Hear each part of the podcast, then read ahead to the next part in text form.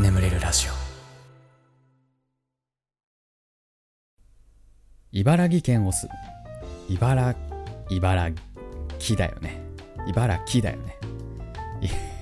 いばあの宮東北の民だからさ。宮城宮城がいるから。義のやつがいるからさ。茨城って読みそうになっちゃう。茨城県お住まいのラジオネームリーカさん。私はスポーツ少年団でバレーボールをやっています。かっこ少年団といっても男女混合で私は小6女子です。かっこ閉じ。余談なのですが今度の大会で一時的にキャプテンを任されていてドキドキです。ここからが本番なのですが私はポジションが冴えないバックなのですが強いボールをどれだけ頑張って拾っても全然コーチが褒めてくれません。これは私の努力不足なのでしょうか？よろしければ元気の出るような一言葉お願いします。バレーボールの難しさね。俺超知ってるよ。うん。なぜなら中学生の時バレーボール部だったからね。すごい知ってるよ。でもね俺ね一番下手だったんです。確実に一番下手だったんです。はい。どれだけ下手だったかというとですねサーブ。最後まで相手のコートちゃんと入りませんでした。最後まで。でねあとねあのウォーミングアップあるじゃない？部活。でなんかさあのなんか走ちょっとこう軽く走ったりとかさなんかこうコートの端から端までなんかそのな何？なんかスライディングの練習みたいなやるじゃん。でさなんかね胸から飛び込んでく、なんていうのあれ、スライディングじゃなくて、なん、なんていうのもうなんていうのか忘れちゃったんだけどさ、あれ、あれも最後までちゃんとできなかった。もうね、でも才能ゼロ。もうそんぐらい、もうそんぐらいダメだったんです。もう球技ダメで。うん、でね、なぜ、なぜ、あ、俺一番弱いんだって、なぜ気づいたかという話なんだけど、他校とのさ、練習試合ってあるじゃん。ね。なんか他の中学校にこうみんなで車で行ってさそこのバレーボール部とあるじゃん。まあよく休日とか土日とかにあるやつあるじゃん。あれでさあのー、相手のチームがめっちゃ弱かった時があったの。うん。でもねなんでそんな弱いかっていうともうそのチームまず人がいないのね。もう1年生と2年生だけのチームだし、もう2年生もほんと2人とか3人とか、ほんとギリギリで回ってるみたいなチームだったの。でめっちゃ弱くて、もうこっちもう圧勝だったんですよ。こっちのチームが毎回。だから、コーチが、あ、もうこれはもうベンチのやつらも出してあげるよみたいな感じで。で、もう、もう僕もベンチだったんで、おしよしよしよしみたいな。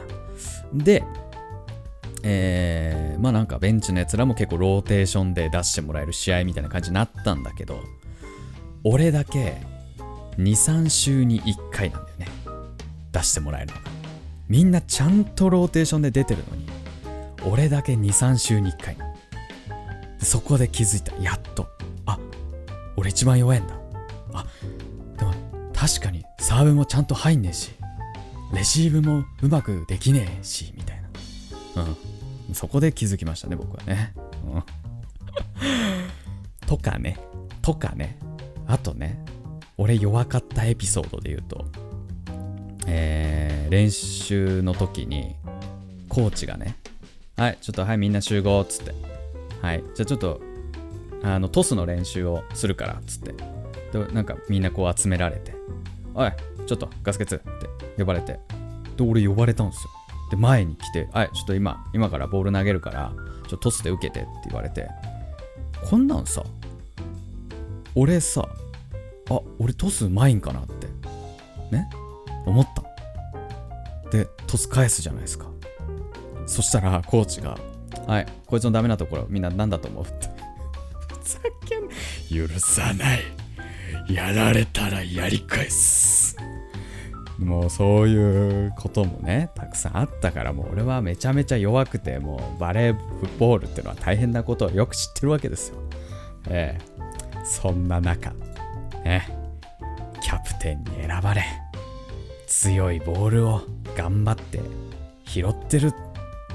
大変なことだよ。すごいよ。でもねきっとキャプテンもねキャプテンもじゃねえやコーチもちゃんとあのキャプテンに任命してるってことは分かってるよ。リーカさんが頑張ってること。うん。素晴らしい。僕なんか。僕なんか。みんなの前で。こいつの悪いとこって。言われて。もうバレーボールなんて僕はやらない。でもその後もさ高校入ってからさ体育ってバレーボールやったりするじゃん。でさ俺バレーボール部だったからっつってさなんかいろいろやらされんだよ。なんかトス出しだったりとかなんか指示出したりとかっていうのさせられるんだけど俺ね未だに覚えてる。ラグビー部のやつが俺に「お前本当にバレーボールやってたのか? 」やってましたけど。最後の最後までサーブも相手のコートに入んねえしさ。スライディングもできないよ。でもやってたんだよ。俺は。確かに3年間。バレーボールをやってたんだよ。まあもうそんなことはどうでもいいんですけどね。いやリーカさんはきっと努力してます。はい。ちゃんちゃんと見てないから知らないけども。努力した結果ねちゃんとそれを見てもらってコーチも見ててキャプテンに任せてるんだと思いますよ。うん。そうだと思う。なのでこれからもバレーボール頑張ってください。君には僕と違って才能がある。ありがとうございます。ということで次のお便りいきましょう。福島県お住まいのラジオネーム蒙古タンメン中卒さん。ね中本じゃないんだね。高校生になってもうもう中卒ちゃうやん、えー高校生になってバイトを始めました。クラスのみんなは部活やってないんだからバイトやって当然でしょ？まあ部活なんかと比べれば楽だろうけどと言います。ですが僕の勤務先のバイトはとてもしんどいししかも僕は休日8時間も働いています。それをクラスのみんなに言っても流されるだけで誰も褒めてくれません。誰が精一杯褒め誰が誰が精一杯褒めてください。どういうことだ？誰誰まあいいや。精一杯褒めてくださいってことだろ。わかった。バイトはしんどい。バイトはしんどいよ。ええ。ごめんねもうねもう僕のエピソードトーク続きで申し訳ないんだけど僕も大学時代やってたバイトとてもしんどかった。ねまずやってたバイトその1印刷所。ね。封筒にひたすら書類を入れて重さを測る。これを。ね6時間ぐらいぶっ続けでやる仕事しかも立ちっぱ。座らせろ。座らせろと思ってましたけど。ね。疲れてさなんかこうちょっとこう肩をさくるくる回したりすると。なんかフィリピンフィリピン人のお母さんみたいな人がめっちゃ怒ってくる。大変ですよ。しんどいですよ。うん。であとやってたのは居酒屋のバイト。ええ。僕はねあの ADHD っていうあのね発達障害を抱えてる人間ですけどそういう人間ってマルチタスクマジでできないんですよ。居酒屋マルチタスクの連続ですよ。一方ね僕はね一つのことに集中してるとなんか声かけられたりとかしても気づかないんです大変だった。それで仕事できないから店長にいじめられてもう僕はどうしたらいい？っていうそんな僕の過去の闇ですけど。2通続いたね俺の過去の闇を暴き出す。お便りね。いやでもほんとバイト大変だった。うんいやそれをねちゃんとやってんの偉いよ。どんな事情があるのか知らないけど。8時間休日8時間大変だよ。うん部部活？部活なんかと比べれば楽だろうけどって。ねえちょっと決めつけないでほしいっすよね。うん。いや偉い。とても偉い。頑張ってます。蒙古タンメン中卒さんは頑張ってます。うん。いやーまあ僕の体感だとバイトの方が大変だったわ。部活とバイトだったら。うん。ねまあでもまあ厳しい厳しい部活もあるんだろうけどね。はい。ありがとうございました。ということで、ちょっとごめん、2通しか読めなかったんだけど、えー、褒めてほしいのコーナー以上となりまして、眠れるラジオスタートです。ガス欠の眠れるラジオ。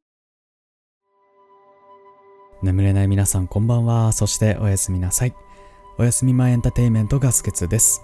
このラジオはよく眠くなると言われる僕の声とヒーリング音楽一緒に聴いていただき気持ちよく寝落ちしていただこうそんなコンセプトでお送りしております。今日も聴いていただきありがとうございます。この動画で眠れた方はぜひとも明日もこのラジオで寝落ちしてみてください。よろしくお願いいたします。さあ皆さん。プライムデーですよ。プライムデー。プライムデー知ってます ?Amazon の2日間の大セールですよ。えー、まあ多分このラジオが上がってる頃にはもうそろそろ終わる頃かな。皆さんなんか買いました？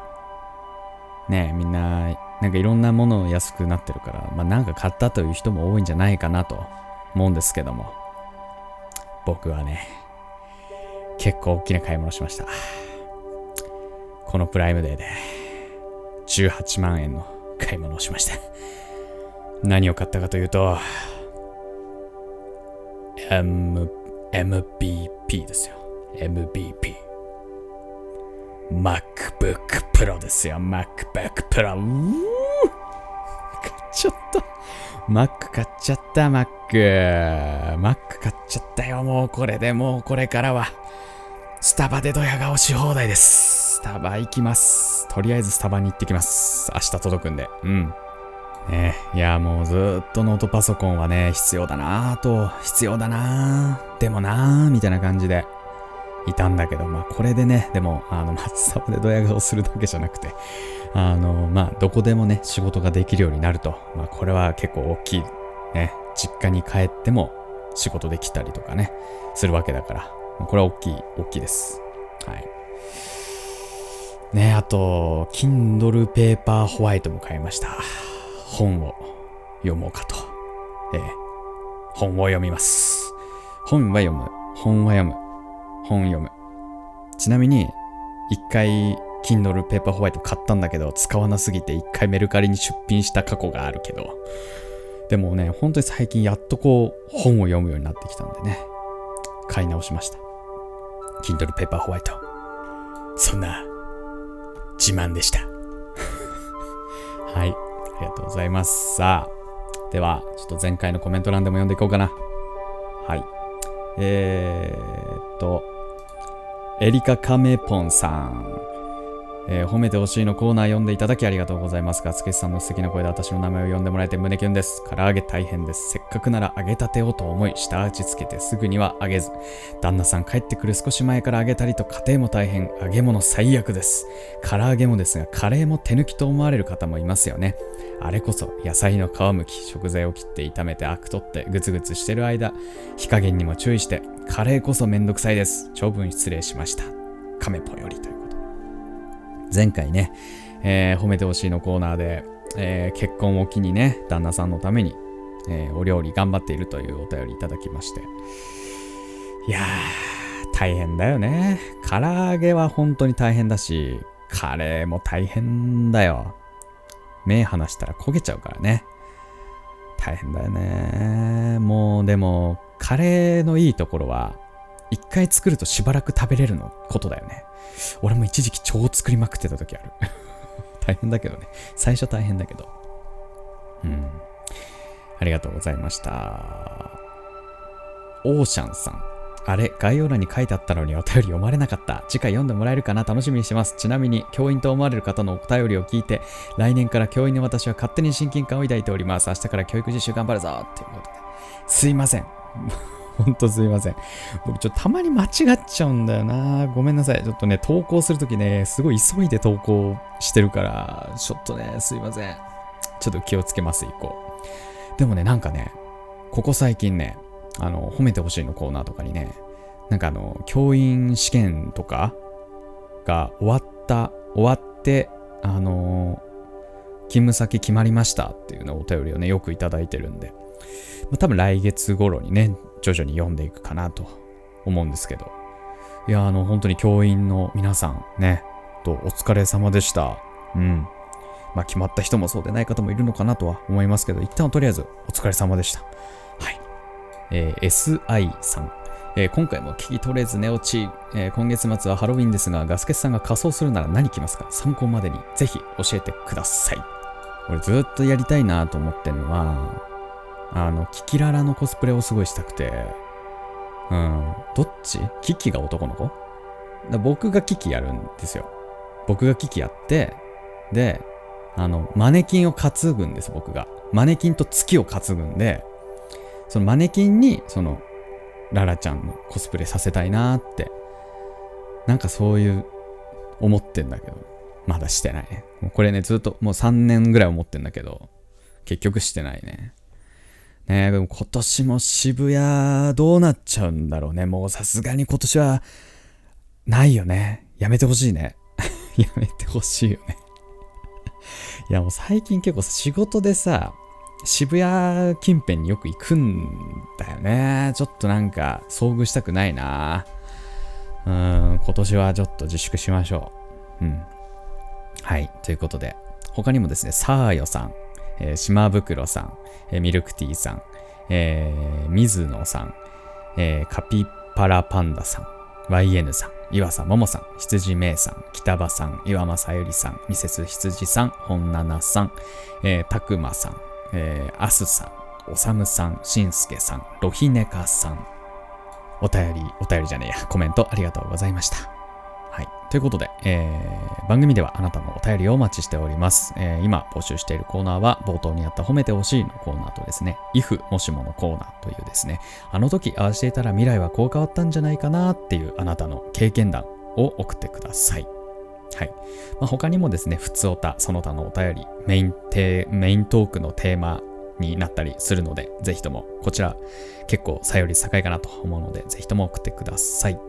えー、YouTube のコメント欄のレスポンスも毎回行っておりますので、コメント欄にもぜひぜひ書き込んでいってください。よろしくお願いいたします。それでは、しばらくヒーリング音楽の方をお聴きください。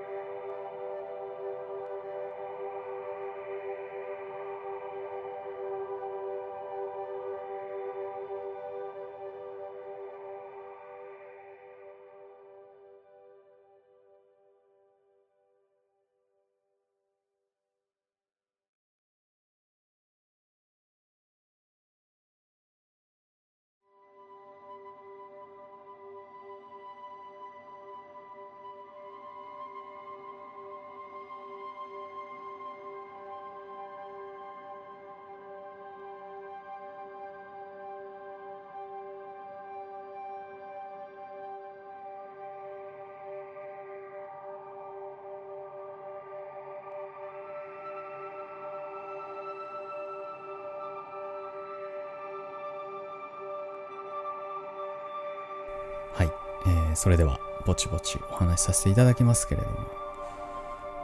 いやーもうね半年経ちますね半年。うーん僕が会社を辞めてから半年が経とうとしてます。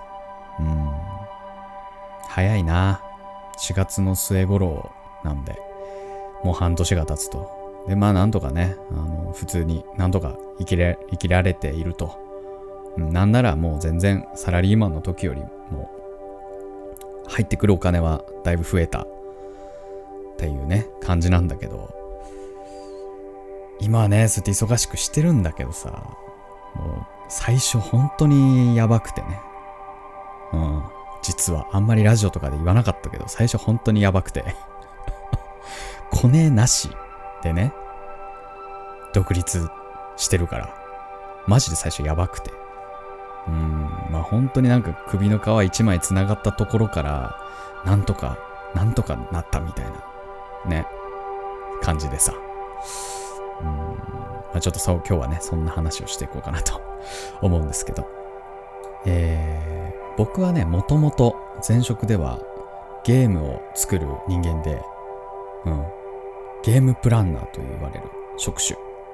えー、なんかゲームの、なんだろう、キャラクターの敵キャラのレベルとかパラメーターとかあとステージを作ったりとかね出てくる敵キャラはこれでとかっていうのを作るような仕事をしてたんですけど。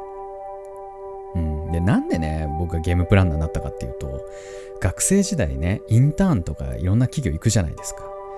でゲーム会社のインターン全部結果良かったの。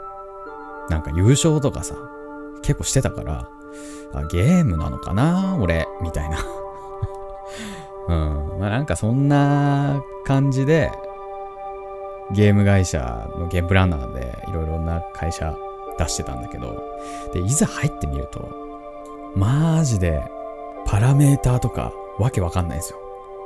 うん。これをこうしたところでどう面白くなるかみたいなところの想像が全然つかないのと、自分の会社でやってるゲームの面白さみたいなの全くわかんないんですよ。で、スマホゲームさ、やんないから。スマホゲームそもそもやんない人間だけど、まあ、入ったらやるだろうみたいな感じで思ってて、で、会社入ってからスマホゲームやろうとするんだけど、全然面白さがわかんなくて。うん。そもそも僕ギャンブルとかの面白さもよくわかんない人間だから多分そういう人間って向いてないんだよ。スマホゲーム。もう全然ダメで。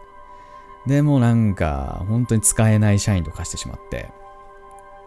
でもう転職しようと。別職種だな。もう早い方がいいなと思って。でもねなんか短いその社会人でも通える。映像の学校にちょっと短期で通ったりとか、まあ、あとね、インターネット上とか本とか読めば、まあいろいろ情報は得られるので、まあそれでいろいろ得て、で、1年ぐらいね、勉強して、で、そんな時に、まあ、部署移動のタイミングがあったので、まあちょっと移動する前にちょっと退職しようと思って、まあそのタイミングで退職したと。でだ、でだ。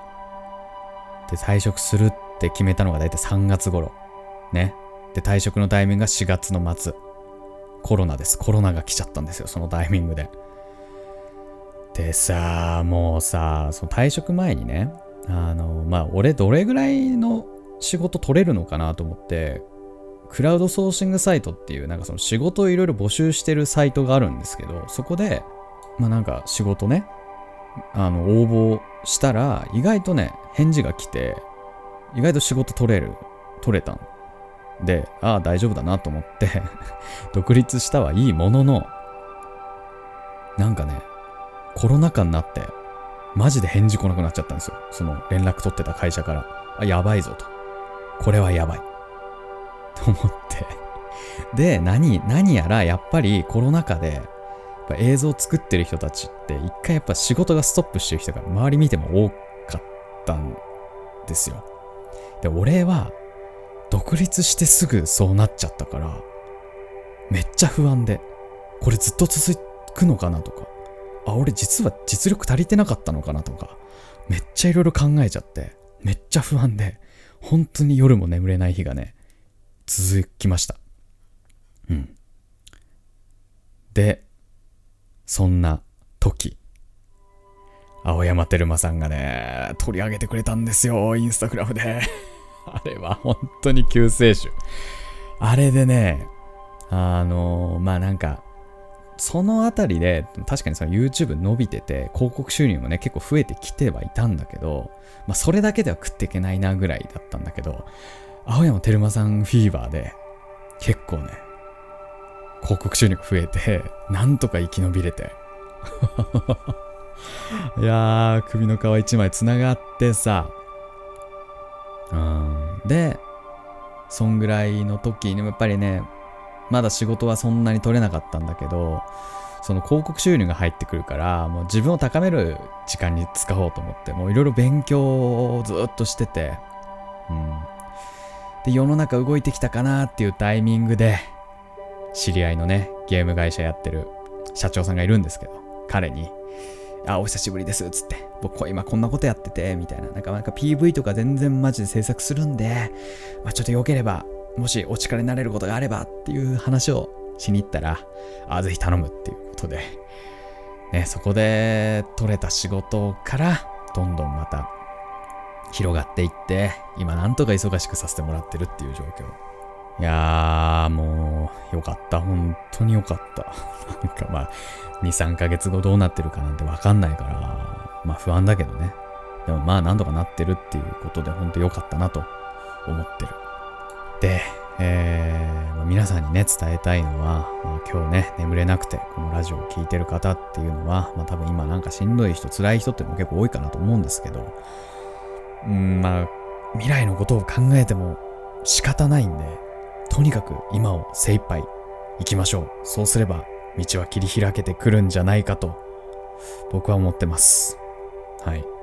で、僕みたいにもう仕事なくなって ただの無職と化した人間ですら何度かなりました。うん。なんなら会社員の時より僕今楽しいです。うん。すごい充実した日々を送っているので、うん。っていうことをちょっと伝えたかった。元気出してっていう。うん。はい。そんな お話でした。ではちょっと普通お題読んでいきましょう。はい。えーと、関東ね、お住まい。なんか秘密って書いたんだけどさ。な、なんで秘密なんだろう まあいいや、えー、ラジオネーム、菜の花さん。えー、ガスケツさん、はじめまして。そしてこんばんは。えー、今日はガスケツさんにお礼を申し上げたくて、初めてお便りを書かせていただきました。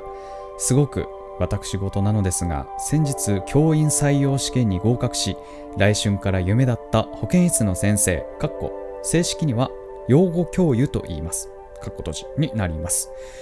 今年はコロナの影響で大学にも通えず友人にも誰にも会えない日々が続き勉強も面接練習も一人ぼっちもしくはオンライン先が見えない不安の拭えない日々で食欲もなくよく眠れない苦しい日々が続きました。そんな中7月にガスケツさんのラジオに出会い今では日々ぐっすり眠れています。ガスケツさんのおかげで夢を叶えられました。感謝の気持ちでいっぱいです。これからも毎日お世話になると思います。このガスケツさんの素敵なお仕事がどうかいつまでも続きますように。もう今日のトークテーマに沿って送ってくれたのかなというぐらいの お便りですね。ありがとうございます。いやー、ほんとおめでとうございます。保健室の先生かもう大好きだったな、保健室の先生。優しいしさ、なんかこう、包容力があるよね。保健室の先生ってなんかちょっとサボ、ちょっとサボりに来ちゃいましたみたいな感じでもさ、なんかこう、許してくれる、あの、なんて言うんだろうね、あの、保健室という空間はなんかその、違い保険が適用されるオアシスというかね、うん、そんな先生になるということでね、あ、憧れですね。うん、憧れというかはい。いやー、でも本当にね、先の見えない不安、多分抱えてる人すごい多いんじゃないかなと思うんですけど、きっと明るい未来は待っている。うん。なんかね、その明るい未来待ってないんじゃないかと思い込むのほんと無駄だからね。明るい未来が待ってる。だから頑張ろうってマインドの方が絶対うまくいくから。明るい気持ちでできれば行きましょう。うん。なかなかそうもいかない人もいると思うんですけど、そういう人は一旦お休みして、ね、美味しいものでも食べてゆっくりしましょう。うん。そんな感じで頑張りすぎず頑張っていきましょう。ね。はい。ということで、えー、眠れるラジオ以上となります。えこれでも眠れないよという方に関しましては、シャッフル睡眠法の動画というものがありまして、そちら概要欄の方に貼っておきます。こちらですね。えー、200万回再生以上された非常に眠れる方法として話題ですので、ぜひ使ってみてください。ヒーリング音楽はここからもしばらく続きますので、このまま寝落ちしていただくという形でも大丈夫かなと思います。それでは聞いていただきありがとうございました。お相手はガスケツでした。おやすみなさい。